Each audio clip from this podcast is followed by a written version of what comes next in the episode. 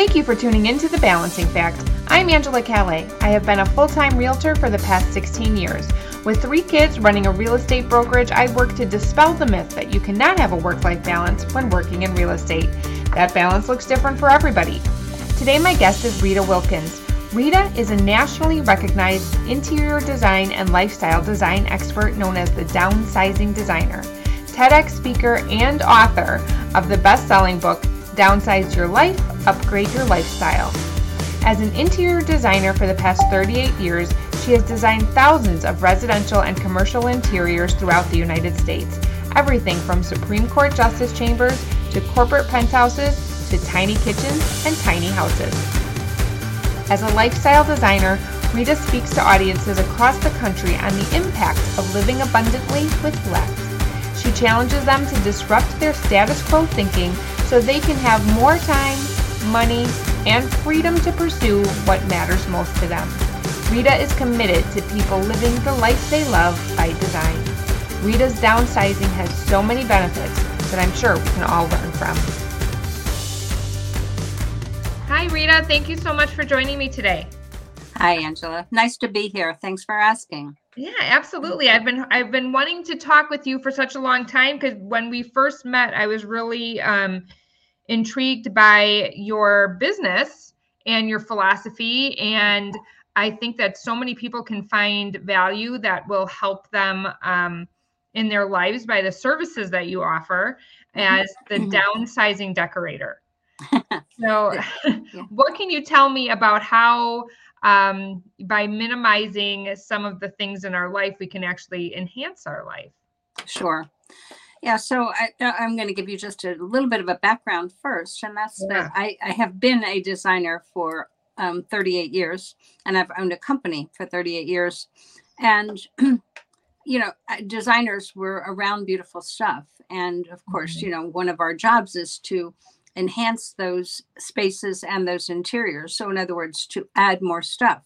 And for many, many years, that's exactly what I did do. And then it was a trip to a third world country that changed my life because I never experienced people who have nothing, but they were happy.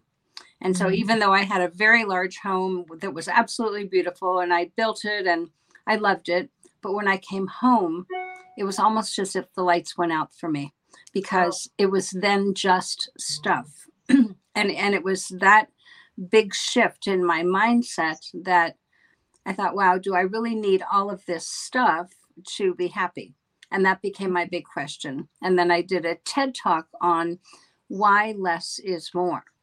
And so coming from a design background and having beautiful things in my life, and then I downsized by 95%. Wow. I gave away 95% of what I once had, and then I've never been happier. So the experience was I had a lot, I gave away a lot, and I've never been happier. So how I relate that to clients and to people that I speak to all over the country is stuff takes up a lot of space, not just physically, but also mentally. So as an example, if you have clutter in your home right now, chances are there's some version of angst and upset. When it's too much, people are oftentimes ashamed to have you into their home. When that clutter or too much stuff is on your desk, you have a hard time focusing. And so the more stuff we have, the harder it is for us to enjoy our life to the fullest. Now, it's not to say we can't, but when you experience having less, it's pretty hard to go back. Okay. So the idea being that you might just try it. So if you even think about your closet, so if you were to say, you know, for the next month, I'm only going to wear 10 things, you know, what does that feel like? And you'll probably experience, wow, I did it. And I felt good every day. And I, you know, was wearing things I really enjoy. And then you might try it with your furnishings in one of your rooms and just remove a couple of pieces from there and say, what is that like when I don't have it? You're probably going to experience that, wow, I did just fine, number one. But number two, it feels so much more peaceful and more serene. And who doesn't to the point of the closet, wow, I don't have so many choices every morning, you know, and I can get ready faster and I'm just as happy. So by simplifying your life, by doing away with some of the stuff, it just makes your life easier. Yeah. And that, and like you said, who doesn't need more peace, right? If we're not focusing on some of those other material things, or like you said, even taking the time to figure out what to wear in the morning, if we didn't have those types of intrusions or interruptions, what other types of things could we accomplish or could we do or spend more valuable time on, right? Exactly. And I think that COVID was a perfect example of what happened with many people, is that they were now restricted to their homes or much smaller spaces.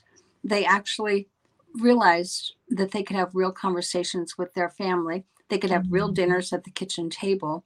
Whereas when we go and we're too busy, because clutter is also part of your schedule, you know, because we clutter our schedules with too many things.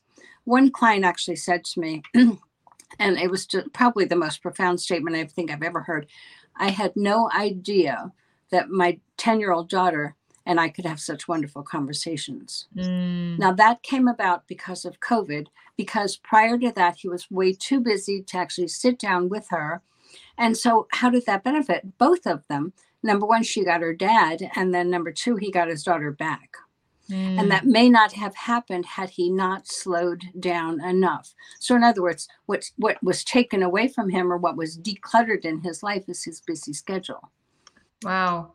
Is that, I would imagine that is troubling to most families when it downsizing the schedule, when it comes to our space in our home. Do you find working with clients that typically most families benefit most from downsizing their kitchen, or most families benefit most from downsizing their closets? Is there one area you'd say, you know, if you're going to start somewhere or start here, or would it be different for everybody? It is different for everyone. And the way I like to approach that is what area bothers you the most about your home? So it could be your mudroom, it could be your laundry room, it could be your family room, it could be your kitchen counter. So that's where you start. And let's just say that it is your mudroom. And right now it's filled with book bags and boots and coats and gloves, and there's no order to it. And every time you walk in from the garage, you feel that angst, that overwhelm. Or let's say that it's your family room. You know, the kids never pick up their socks. Their book bags are everywhere, you know, and of course I'm saying the kids, but it's also us. You know, so it's a matter of working on the room that bothers you the most, and do one area at a time. You don't have to do it all, but just feel what it feels like when that area is not busy, when it's not cluttered, when there's not so many distractions. So think about your desk. And I know, you know, as a businesswoman, you probably have a desk and it probably has some piles, because that would be normal. What does it feel like at the end of the day to have all of those piles gone, or fewer piles? It just gives you a sense of peace. There's fewer distractions. And generally speaking, you're happier. Yeah, you can take a deep breath after you go through that pile in your desk and you get through it. Yeah, it's very relieving. And the same is true. And you know, I know that you work a lot with mothers. My children are now grown, but I do have a granddaughter. And, you know, they tend to leave little messes wherever they go. And that's okay, because so do we. So I'm actually doing a blog about this in the next week or so, but you know, kids and clutter. Can you actually have an organized home with kids? And the answer is yes. Oh, good. Sure, lots of people want to hear that. Or I could put another word instead of kids. I could say husbands or wives or whatever. Yep. So whatever your issue is with clutter, I mean, start with yourself, right? So when we think about kids and clutter, when kids watch you cleaning up every day on the kitchen counter or the kitchen table, doing the dishes, engage them in that activity if they can. And then if they see you picking up your clothes or picking up your shoes after a whole family time of watching TV or something like that. If they see that, and if you actually verbalize that and say, whew, I've got to clean up these shoes and I've got to clean up these clothes and look at all those newspapers, and you pile them up. And then you might say, you know, Jack, would you mind picking up your toys too? So we're role modeling day by day by day. Yeah. And when we complain about it, you know, we sometimes dig in. So a spouse might dig in and say, that's not my stuff, that's your stuff. But when you start dealing with your own stuff first, you become a good role model. Mm-hmm. How do you approach some of those emotional attachment items? So I have one of my sons, I won't say who, one of my sons has a room that is, it's just so many things. And he gets attached to the box that his shoes came in, or the box that this toy came in. He thinks it's pretty, he thinks it's sturdy, and he can use it to store other things. And it has so much other potential. So he's got boxes and boxes. And I think, oh God, he's going to be a hoarder someday. And you know, where do I, you know, but the interesting thing is, so probably twice a year, I have to go through his room and really do my level of organizing and cleaning. And he comes in, he goes, oh, this feels great, Mom. Thank you so much. I can use my desk. I feel like I can be so productive. But he can't keep it that way because he can't get rid of these things that I get rid of when he's not around. So okay. How do you approach that? It's okay to get rid of some of these things. Yeah. So I know you're talking about your son. How old is your son? He's 13. Okay. So I know you're talking about your son at this moment. But let's apply that to an adult that you might know, and it might even be you that might have lost a family member, and you inherit all of this stuff. And maybe right now it's sitting in your basement or in your garage or a combination thereof. and you're saying, I can't let go of it because it means so much to me. Mm-hmm. All right. In a way, your son is saying that box or whatever it is means a lot to him. Mm-hmm. So the goal there is to start a line of questioning, like, why does it matter so much to you? Without judgment. And try to understand, you know, well, it means so much to me because X, Y, Z. Well, what would it feel like if you didn't have that box? You know, would you feel insecure? So going back to the adult side, what would it feel like if you didn't have all of your mother's china? Does that mean that your mother, who might now be deceased, no longer loves you, or that you're going to lose that memory? And the answer is no. You know, the memory's in your heart. And do you really need all 16 pieces of china, right? Mm-hmm. All 16 place settings of china, which is what I inherited. Mm-hmm. And I couldn't let it go because it reminded me so much of how much she loved entertaining and all the people sitting around our table. Yeah. I couldn't let go of that memory. But when I downsized, obviously I didn't need 16 pieces, but I kept 4. So in terms of your son, I'm not sure I'm answering the question exactly, but it's more a matter of getting to, why are you attached to that box? Mm. And the bottom line is, maybe the box isn't hurting anything. Maybe he should keep the box, just like I kept 4 place settings of china. But what else could he let go of without it being a big deal?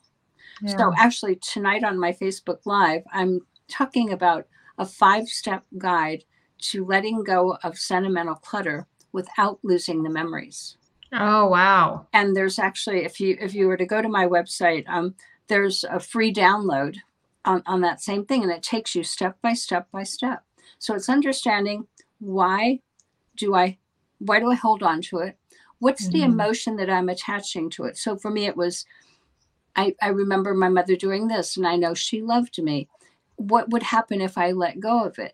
Well, my mother's gone. I'm going to always have her memories in my heart. And if I keep a little bit of it, I'm still going to have that that joy. And another way to do that is, you know, my kitchen table that used to sit 16 people, I couldn't fit that into my tiny apartment. So I gave it away to an Hispanic family that's worked for me for years. Mm-hmm. To this day, I can see them sitting around that kitchen table. So when you donate things that are meaningful to you to someone who would enjoy it, it gives you great joy. Absolutely. Yeah. Mm-hmm. Yeah. I can totally see that. I remember having that conversation like that with one of my kids. I can't remember which one, but it was in, you know, you don't use these toys anymore. Think of how much joy it'll bring to another kid. So kind of like that same. Yeah. Yeah. So your son's a little bit older maybe than believing in Santa Claus, but this is a technique that one of my clients used. Mm-hmm. Santa Claus comes down that chimney with a big red bag full of toys. And suppose that we, meaning you and your children, yeah, in this case, young children, how about if we fill up that bag so that he can then bring more toys to children that aren't as lucky as you are? Mm-hmm. Those kids got so into that spirit that she literally went out and bought a big Santa bag, like a big Santa bag. She said it was filled 3 times. I love that. Yep. Yep. So, you know, that gift of giving mm-hmm. and the generosity kicks in when you own less. Yeah. So to your point, you know, they don't even use those anymore. You might create some sort of a, you know, a 3-month cycle, 6-month cycle and say, you know, June 1st. Every year, or December 1st every year, mm-hmm. why don't we go through your room? And because he already expressed to you how much he enjoyed that clean room, mm-hmm. you could do it on a quarterly basis and have them look forward to it, and then have them actually experience putting those toys that they're no longer using in a box and actually experiencing bringing it to a homeless shelter.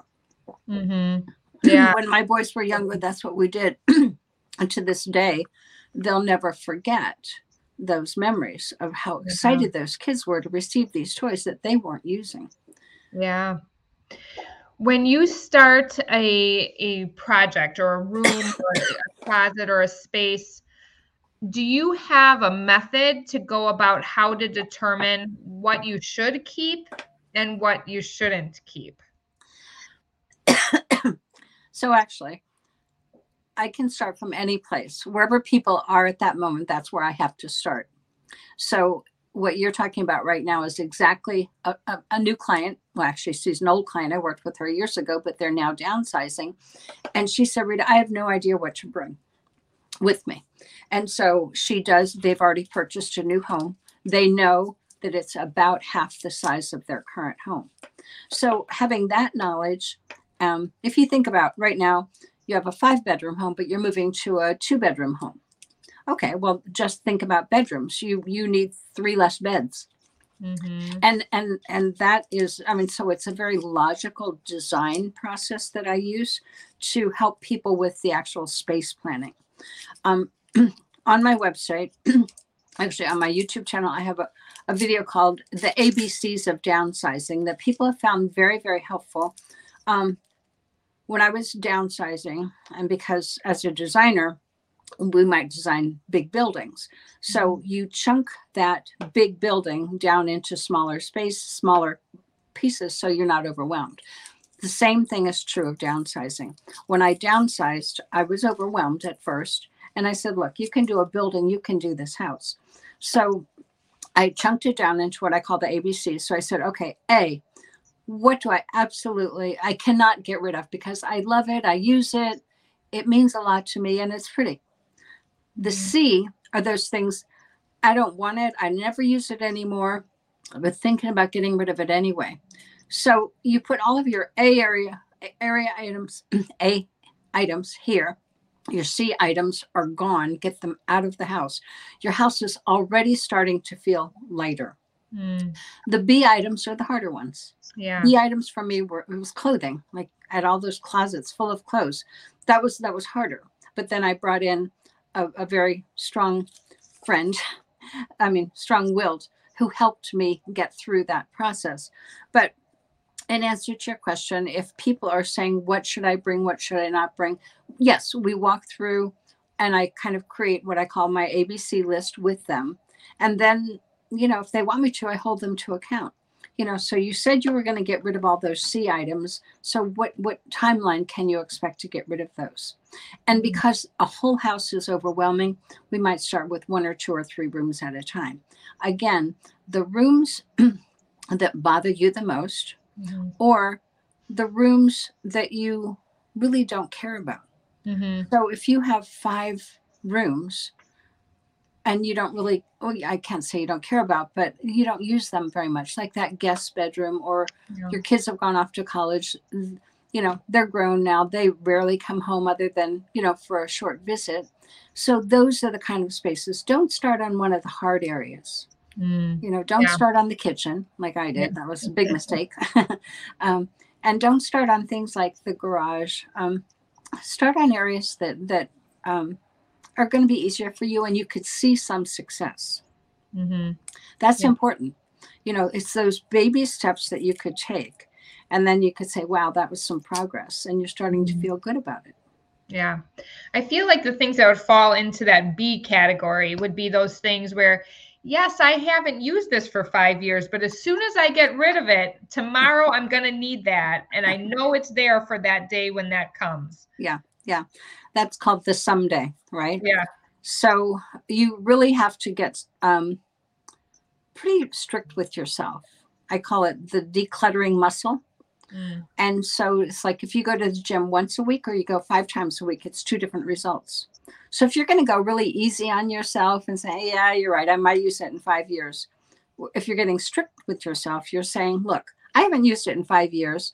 Maybe so-and-so could use it, or maybe it just needs to get donated or trashed. Mm-hmm. You know, so if you really want to commit to decluttering and downsizing, you have to really be all in. You can't be half and half, because that's what's going to show up is half and half. It's going to be going to the gym once a week versus 5 times a week. Yeah. What about those someday items that is maybe, I don't know, 20 years in the future? I have, and I know lots of moms that are like this, and I have totes and totes and totes of. Are you saying totes? Totes, like the okay. Rubbermaid totes, you yeah. know, of my favorite clothes that the kids wore when they were infants or toddlers. And I think, you know, this was a $50 sweater that they wore one time. It's good quality. It'll last. And it's yeah. so adorable. I'm going to save it for my grandkids. Is that a realistic expectation to think that someday I'm going to, I can just imagine right now if my mother-in-law brought out some of my husband's clothes from when he was a baby, I would say, no way is that going on my kid. Yeah. But yet I feel the need to hold on to these just adorable little outfits, if for no other reason for them to see them one day, or, but it's an extravagant amount of. Right. So just like you and your mother-in-law, you're thinking, no way, I don't want those. Right. Mm-hmm. So you could choose your top 3. Yeah. And say, you know, that little blanket or that teddy bear, whatever it is, choose those top 3. And it could be that sweater. And then the compassionate side of downsizing is who right now could use this. Yeah. So an example for me was I had 11 coats, dressy coats. And mm-hmm. of course I wore like 2 or 3. And it was a cold winter day. And I thought, oh my God, like, I have all these coats I'm not wearing. I bet someone could use them. So there's this women's homeless shelter that I've been part of for many, many years. I cleaned them.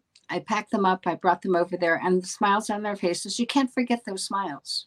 Yeah. So it could be true of those sentimental items. Now, another way to deal with that is to take a picture of it. Yeah. So lay them all out. Take pictures of them, write a story about it, you know, so I bought this when I was in the Bahamas, or, you know, and I was so sure he was going to be so cute in it, or something like that. Mm-hmm. It is a matter of letting go.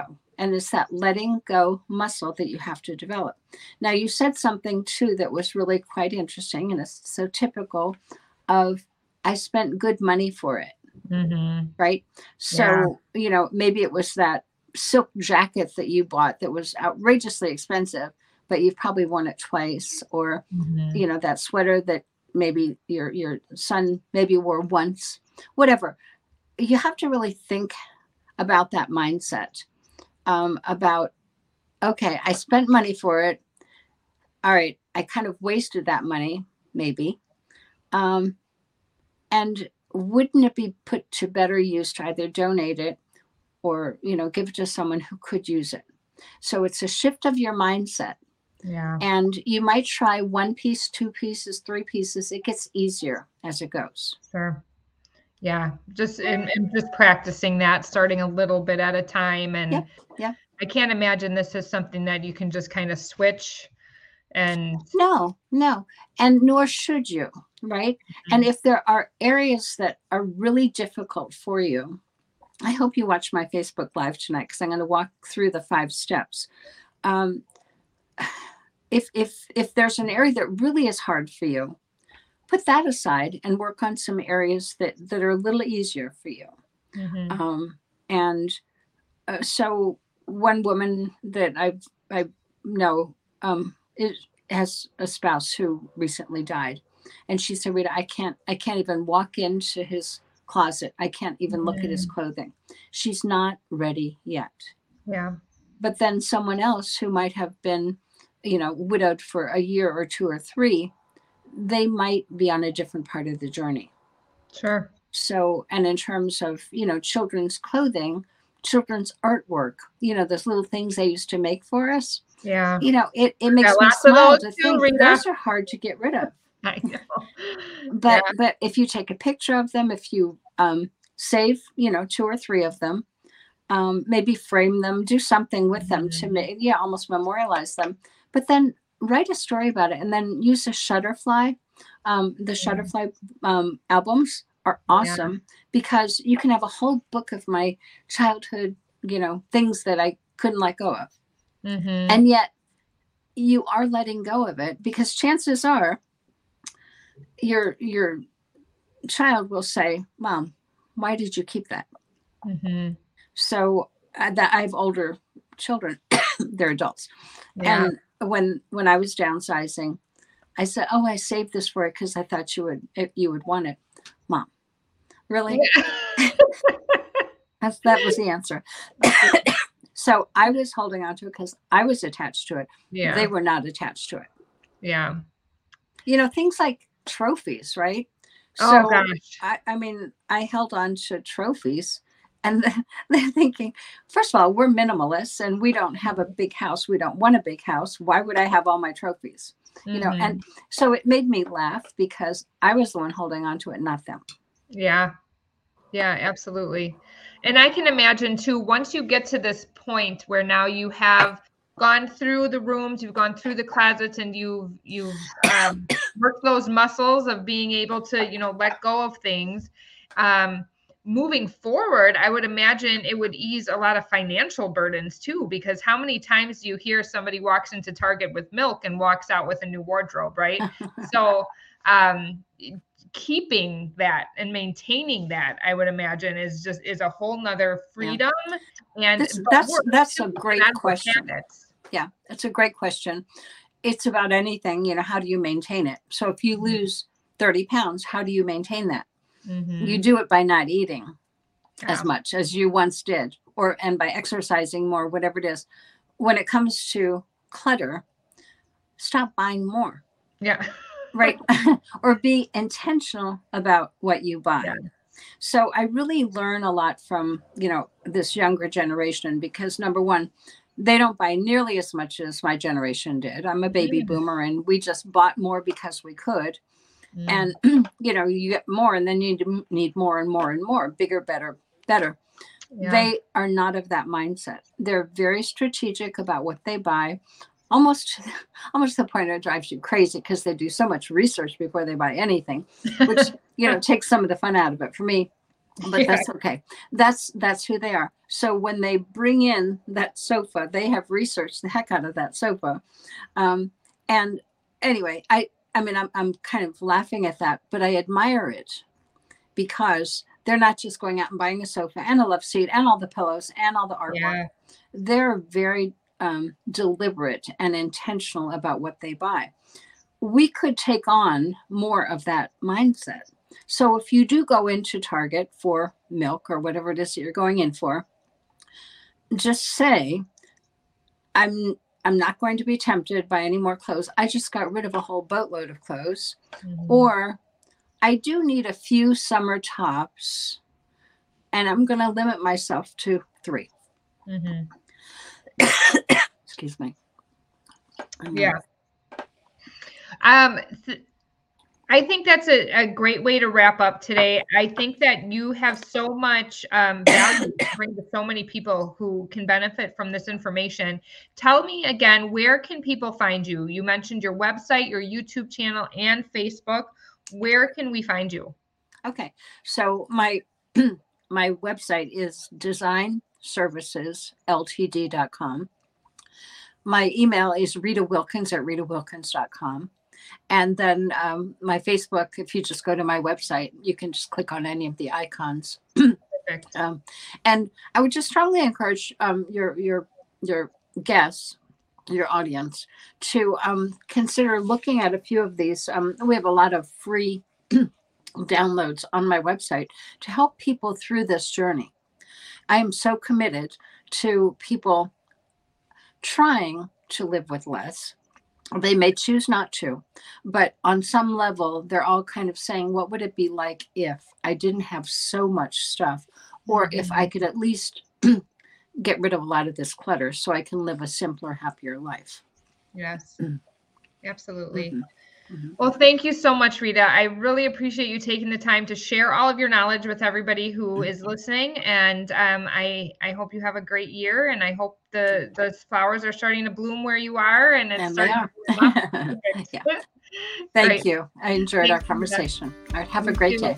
You too. If you have found value in these episodes, please be sure to share and subscribe. I have so much more in store with guests that I can't wait to learn from.